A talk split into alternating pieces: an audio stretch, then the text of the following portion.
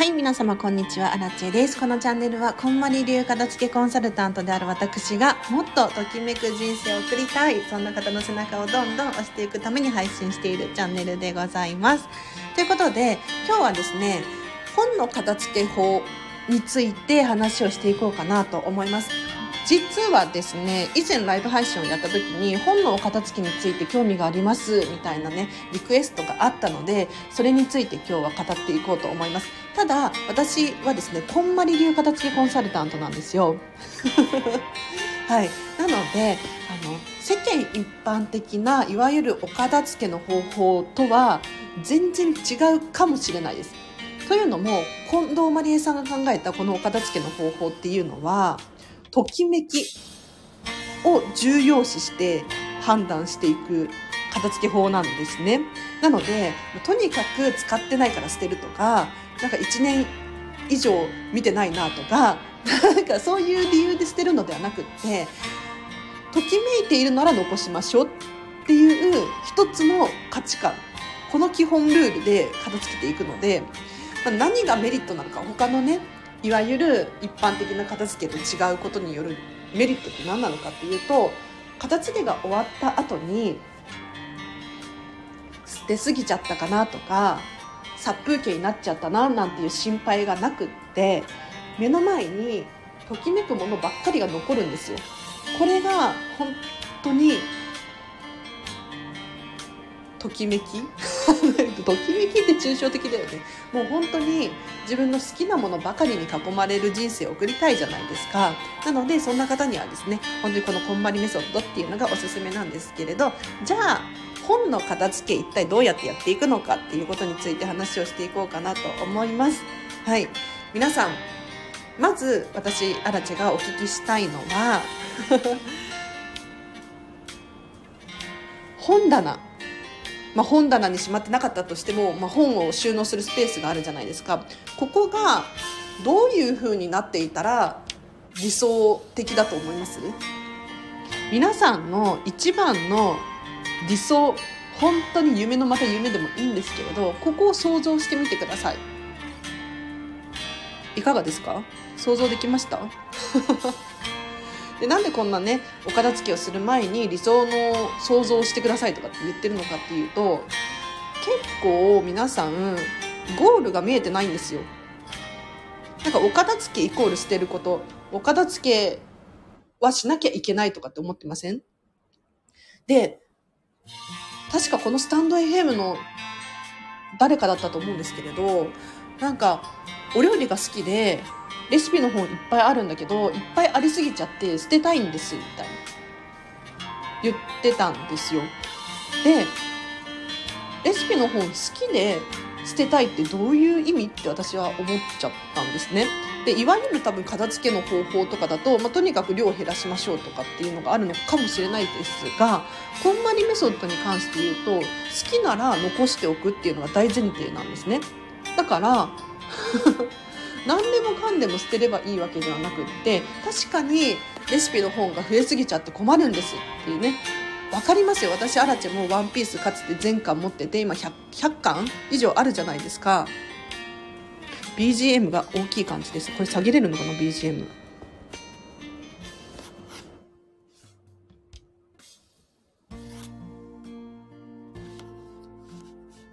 で私もワンピース全巻持ってたんだけれど、さすがに全巻持っていられなくなっちゃって、もうどんどん増えるじゃないですか。で、これは確かにワンピースっていう物語はときめくし好きだし大好きなんだけれど物量に関してはときめかないなっていうところに気がついて私は手放そうっていう決心に至ったんですね。だからレシピ本が好きな人の中で増えちゃって困るんです。もう置く場所がないんですっていう方いらっしゃるかもしれないんですけれどまずは一度レシピの本は置いといて別のところに空間が作れないかなとかっていうのを考えるべきかなと思いますね。で最終的に本当に本当に入りきらないのであればもうそこは厳選して減らす必要があるような気もするんだけれど好きなら取っておくっていうのは大前提です。はい、でいよいよお片付けに入っていくんですけれど、実践編です。まずは、ちょっと皆さんどういう理想の本棚があるかなっていうのを想像していただいて、で、実践編どうするのかっていうと、今皆さんが持ってる、持っている本、本という形をしているすべてのものを一箇所に全部出すんですよ。あの、申し訳ないんだけれど、あの、これ本当にね、片付けレッスンだとまた話が違うんだけれど、言葉にしてこんまりメソッドを伝えようとすると、もう全部同じになっちゃうの。もうとにかく全部出してください。ときめきで選んでください。戻してください。みたいな。終わり。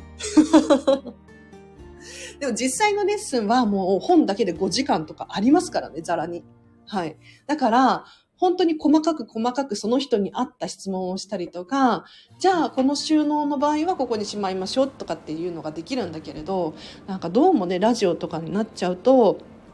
片付け、こんまりメソッドに関して言うと、もうとにかくまずはご自身、ご自身の持っている本ですね。もう人のものは関係ないですよ。もう人のもの片付けてもね、自分のもの片付けないと。まずは。自分のものを、の本、自分の本を全部一箇所に集めて、どれくらいの総量を持っているのかなっていうのを把握する。結構衝撃が走ると思いますよ。あもちろん、意外と少ないっていう人も中にはいらっしゃいますね。で、本を全部出すじゃないですか。で、どうやって判断していくのかっていうと、ときめきで判断していくんですが、じゃあ、ときめきって一体何なのかっていうと、あの、注目してほしいのは、今現在のときめきなんですよ。過去のときめきではなくて、未来のときめきでもなくて、なんかときめきって言葉難しいですよね。本のお片付けに関して言うと、過去ね、こんなに頑張った本なんだよ。とか、いや、思い出が詰まってる本なんだよ。未来の場合は何かっていうと、いつか読みたい本、いつか習得したい学び、期限が決まっていなかったりとか、いつ読むのかわからない本たち。これが将来の本ですね。で、今の本って一体何なのかっていうと、もう本当に今興味関心があって読みたいなって思う本です。で、一つずつ手に取って これめんどくさいと思うかもしれないけども、うこうするしかないの。もう本当に、あの皆さんね、お片付け、片付けコンサルタントだから、プロだから、もう劇的に何かうまくいく方法を持ってるんだろうって思うかもしれないんですけれど、結局、一個ずつやっていくしか方法、手段ってなくって、もこれ全部のことがそうじゃないですか。お片付けも同じで、一個ずつ手に取る。一個ずつ判断していくっていうことしか方法はないんですよ。例えばそうだな家事代行サービスとかで一気にね捨ててくれるっていう業者さんはあるかもしれないんだけれどでもそういうところで物を捨ててもらうことをしたところで自分自身はお片付けの方法を学んでいないからまたリバウンドしちゃうんですよね。うん。絶対にリバウンドするの。だから、自分自身がもう苦しいかもしれない、辛いかもしれない、めんどくさいって思うかもしれない。けれど、やっぱりね、ここは、一個ずつお片付けしていきましょう。で、本を一個ずつ手に取るじゃないですか。で、手に取って、ときめきって言われてもわからないかもしれないのであれなんですけれどじゃあその本の中にご自身がね今集めた本の中で一番好きな本はどれですかっていうふうに質問してみると多分分かりやすいと思うんですよ。もうこれは本当に捨てられない。めちゃめちゃ思い出が詰まっていて面白かった。何回も読んでるし、殿堂入りの本なんですっていうね、ときめく本があると思うんですよ。それが第1位っていう基準として、じゃあ次はどれがときめくかな、その次はどれがときめくかなっていうふうに選んでいきます。で、ここでのポイントは、好きなものから選んでいくっていうことですね。ついお片付けって聞くと、捨てるものを選んでしまいがちじゃないですか。でもこう、捨てるもの選んでいくと、心がこう、ネガティブになるというか、なんか自分が失敗しちゃったなとかって思いません？なんかこれ、買ったんだけど、高かったんだけど、自分には似合わないんだよねとか なんかそのネガティブなことが思い出させられるんですよね。で確かにそれも必要ですよ。うん。あの失敗したっていうことが学びになって次につながるのでそういうのも大事なんだけれどこんまりメソッドの特徴としてはまずは好きなものから選んでいって最終的に残ったもの要するに好きじゃないものですよね。これはどうしましょうっていう お片付けの方法なんですよ。だから、捨てるものは、まずは考えない。捨てるってね、ちょっと罪悪感があると思うんですけれど、捨てるのは嫌なんですってね、中にはお客様いらっしゃいますよ。でも、別に捨てることにはフォーカスしなくて大丈夫です。本も同じです。で、一個ずつ、一冊ずつ本を手に取って、これは好き。これは今読んでる。でどんどんやっていくと必然的に好きじゃないものが残るのでじゃあそれはどうしますか？リサイクルショップ持っていくのか誰かにプレゼントするのかフリマアプリで売るのかなんか図書館とか寄付するのかいろいろ方法手段はあると思うのでぜひねいろんな方法を使ってほしいなと思います。で本のお片付けで言うと、まあ、雑誌だったりとか漫画だったりとか文庫本、まあ、いろんな形の本があると思うんですけれどあの本の姿のまま残しておく必要はないかななんて思いますね。だからもう必要なページだけ写真を撮って残しておくだったりとか、えっ、ー、と、切り取って、雑誌とかだったらね、切り抜きをして違うところに保管しておくだったりとかもいいかななんて思います。そうすると、あの本の全部を残しておくわけじゃないので、物量が減るんですよ。これはすごく快適だし、必要のない部分ってありません？本の中でも。ね。だから、そういう感じで、お片付けするのもいいかななんて思いますね。で、最後、まあ、収納の方法なんですが、おすすめは、カテゴリーで分けるっていうことなんですよ。これはでも、本の収納に限らずなんですが、もうとにかく仕分けをしまくるっていうのが大切で、漫画だったら漫画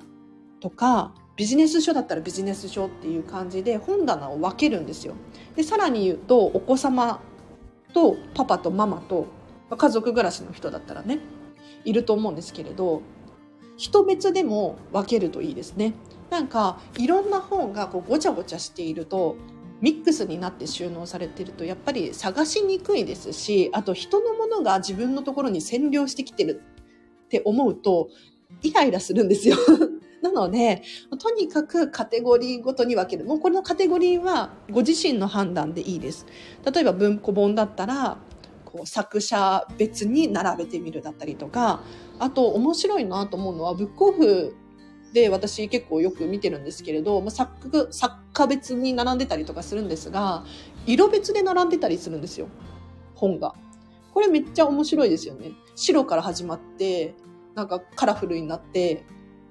みたいな感じで、こう、色別に並んでるのも、あ、これありなんだ、なんて思って、私はちょっと試してみたりとかしていますね。あとは、単純に大きさ別ですよね。本っていろんな大きさがあるじゃないですか。にもかかわらず本棚の中でこうサイズがバラバラに収納されているとどんな現象が起こるのかっていうともう見つからないですよね 取りにくいし。なのでちっちゃいものから大きい背の丈順みたいな感じで並べていくと見やすいと思います。あとは、もうこれ当たり前のことなんだけれど、こんまりメソッドで言うと、とにかく立てる。これです。とにかく立ててください。あの、本に限らずなんですけれども、収納の基本は立てることだと思って間違いないです。あ物理的に無理な時もあるんですが、本に関して言うと、とにかく立てれば見やすくて取りやすいんですよ。で、ありがちなのが、まあ、片付けが終わってない、片付け前のお家とかに行くと、本が横にね、積み上がっちゃって、もう本のタワーができてるんですよ。いいろんなところに。例えば階段とかさ、階段、テーブルの上、テーブルの下いろんなところに積み上がっちゃってるんだけれどこれを横から縦にするだけで下に何があるのかっていうのが分からなかったのが全部把握できるようになるので是非ね立てる収納を心がけてください。はい、であとおまけとしてはおまけです。本の片付けおまけ編。何かっていうと、本の中にチラシ入ってません？チラシ。なんか、漫画とか買うと、なんて言うんだろう、その、ジャンプ系の漫画だったら、ジャンプ系のね、漫画の宣伝のチラシが入ってたりとか、あとは、アンケート調査のハガキが挟まってたりとかしません？これって、皆さんどうしてます？そのままになってませんか？もしそのままになっている場合であ、もしそのままになってるのであれば、手放すのか、別の場所にま書類として保管しておくのか、ちょっと違う方法を取った方がいいかなって思います。もちろん、ここに挟まってることがときめくんだよ。これが、ここにあると好きなんですっていう人は、もう堂々とチラシを挟んでおいてほしいなと思うんですけれど、やっぱりチラシとかって情報なので、あると見ちゃうんですよね。人って目の前にあるものに興味関心がいくんで、どうしても目の前にケーキがあったら我慢できなくないですか？本を読んでる途中にチラシが挟まってたら多分読んじゃうと思うんですよね。で読んでないつもりでいても多分意識いっちゃってるんですよ。でこの時間もったいないしあと思考がうろうろするのが結構ごちゃごちゃの原因にもつながるのでぜひねチラシだったりとかクーポン券とかあるかもしれないですね。挟まってたら手放すのか書類として他の場所に保管するのかチェックしてみてください。あともう一もう一個どころじゃないんだけれど、もう一個あるとしたら、本のこう、ラベルありません？本に、表紙が、カバーがかかっていて、その上から20万冊突破とか、〇〇さんもおすすめとか、なんかチラシ的な、広告的なラベルが本にこう、は、か、は、あるんですよ。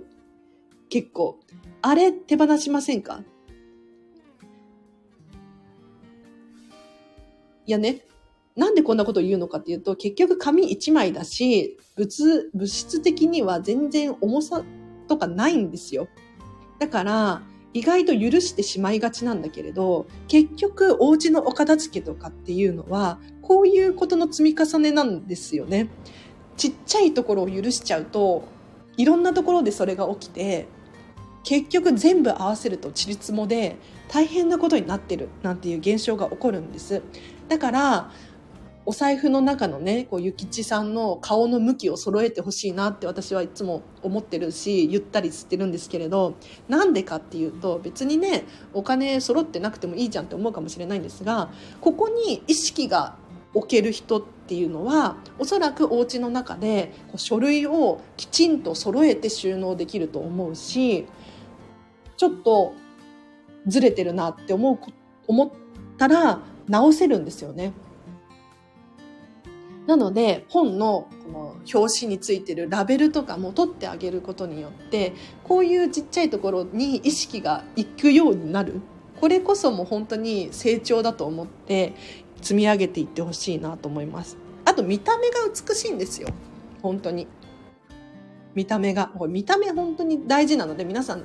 よくよく周りを見渡してほしいんですけれど本のラベルしかりなんだろうバーコードしかりいろんなところにこう貼ってあるんですよね。新品のものを買ってきたら、なんか注意事項が書いてあるシールが貼ってあるだったりとか。でも、これって一回読めばお役目が終わっている可能性もあるし、ずっと貼りっぱなしにしていると、シールが剥がれにくくなっちゃったりとかして、大変なことになる、なりかねないし、見栄えも良くないので、ぜひね、これ気をつけてみてください。はい。以上です。なんか、あの、最近気づいたんですけれど、あ、ランチライブありがとうございます。嬉しいまさみさん。そっかそっか、ランチタイムでね、聞き流しができますよね。確かに、それいいな。最近気づいたんだけれど、あの、キングコング西野さんのスタイフ、最近ライブ配信よくやってて、私聞きに行くんですが、西野さんがスタイフって一体どんな感じなのとかって質問をされていてね、あ、スタスタイフってどんな感じだろうって私考えたこともなかったので、そのライブ配信めっちゃ聞いてたんですけれど、皆さんのコメントで多かったのが、このスタンド FM っていうのはどちらかというと、コミュニティ、コミュニティの場所だよなんていうふうに書かれていて、私もね、このチャンネルで、もう1年半近くなるんですけれど、ずっと喋っていて、本当に仲間ができて、すごくすごく嬉しいんですけれど、スタンド FM って、こう、どちらかというと、まあ、有益な情報も聞けるんだけれど、そうじゃなくってファンを作ったりとか、この人と仲良くなれたらいいなとか、そういうコミュニティ要素が強いとかって、そう、西野さんのライブ配信でそういう話題になってたんですよ。なるほどなって思って。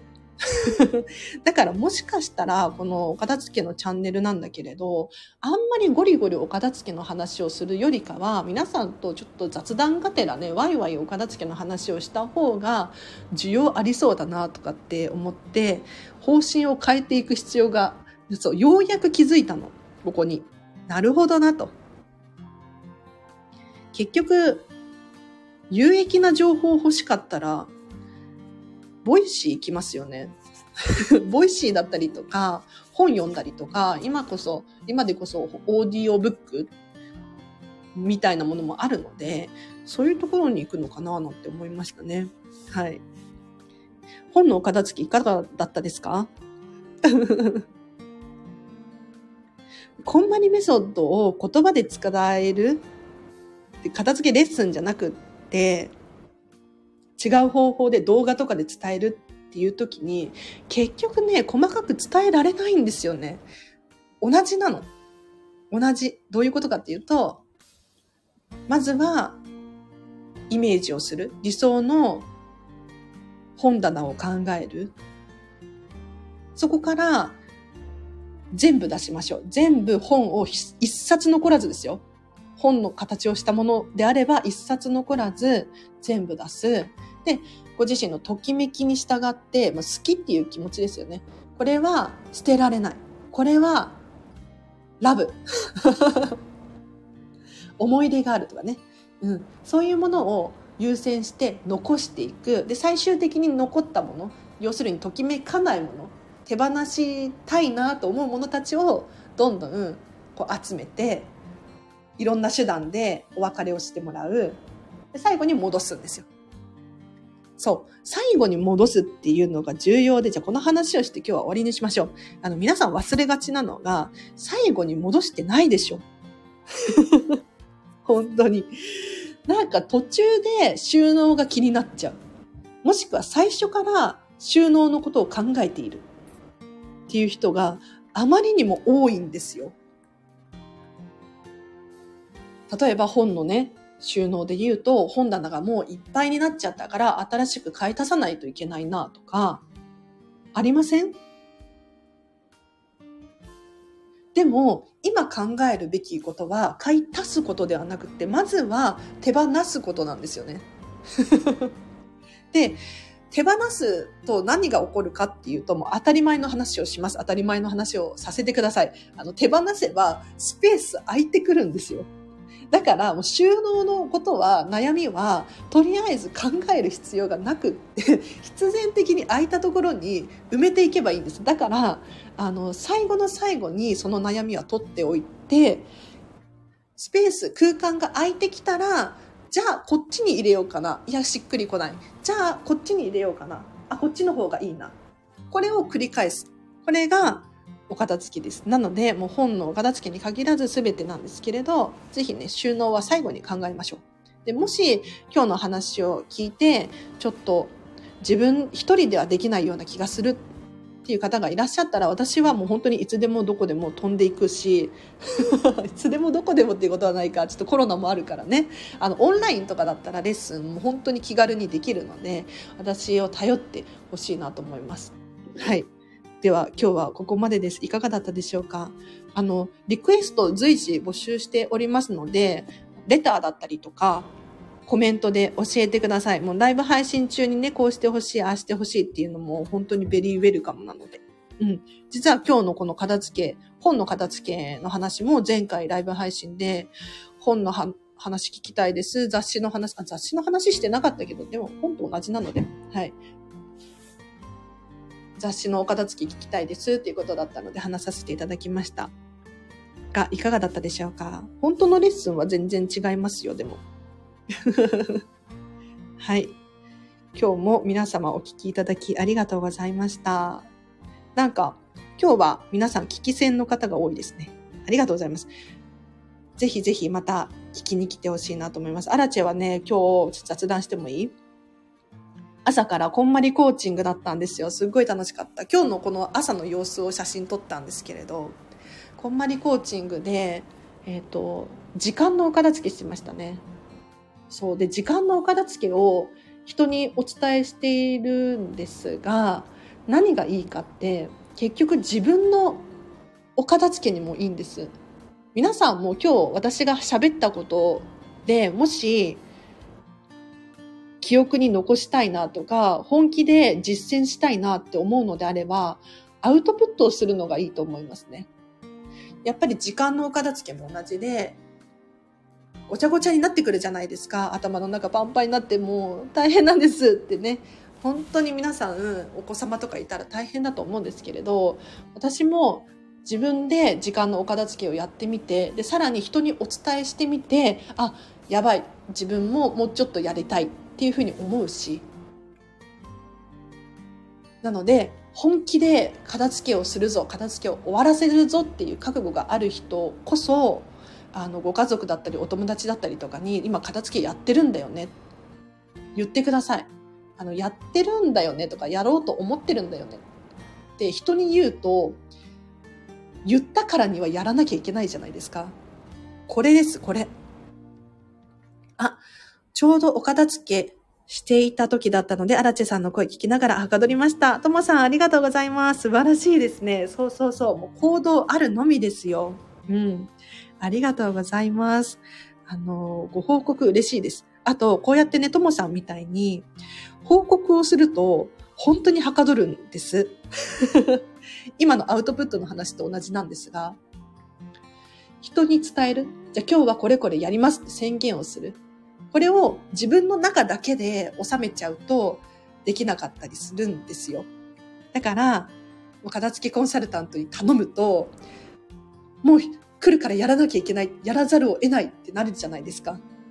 で、このラジオに参加するっていうのも一つの選択だし、どこかブログでね、ちょっと片付けやってますって公開するっていうのも一つの選択。自分で自分の背中を押すためには、本当にどんどん行動してほしいなって思います。ちなみにアラチェは今日の午後は、そう、今日のお片付のコーチングのお客様、生徒さんに次の課題をね、提出、提出して、書類を作ってお渡ししようと思います。はい。あとは、さらには、まあ、資料作りですかね。いろいろ溜まっちゃってきてるので、それをやりたいのと、あと、ウェブそう、ブログ書かなきゃいけないんだ。はい。